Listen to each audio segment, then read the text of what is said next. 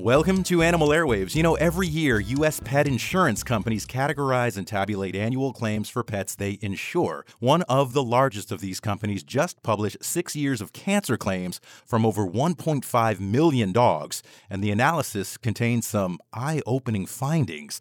For example, number crunching showed that purebred dogs are almost twice as likely as non purebred pooches to develop cancer. Among the most popular dog breeds, those most commonly affected affected by different types of cancer are boxers, golden retrievers, and beagles. What's more, across 25 of the most popular breeds, skin cancer was by far and away the most common cause for first time cancer claims.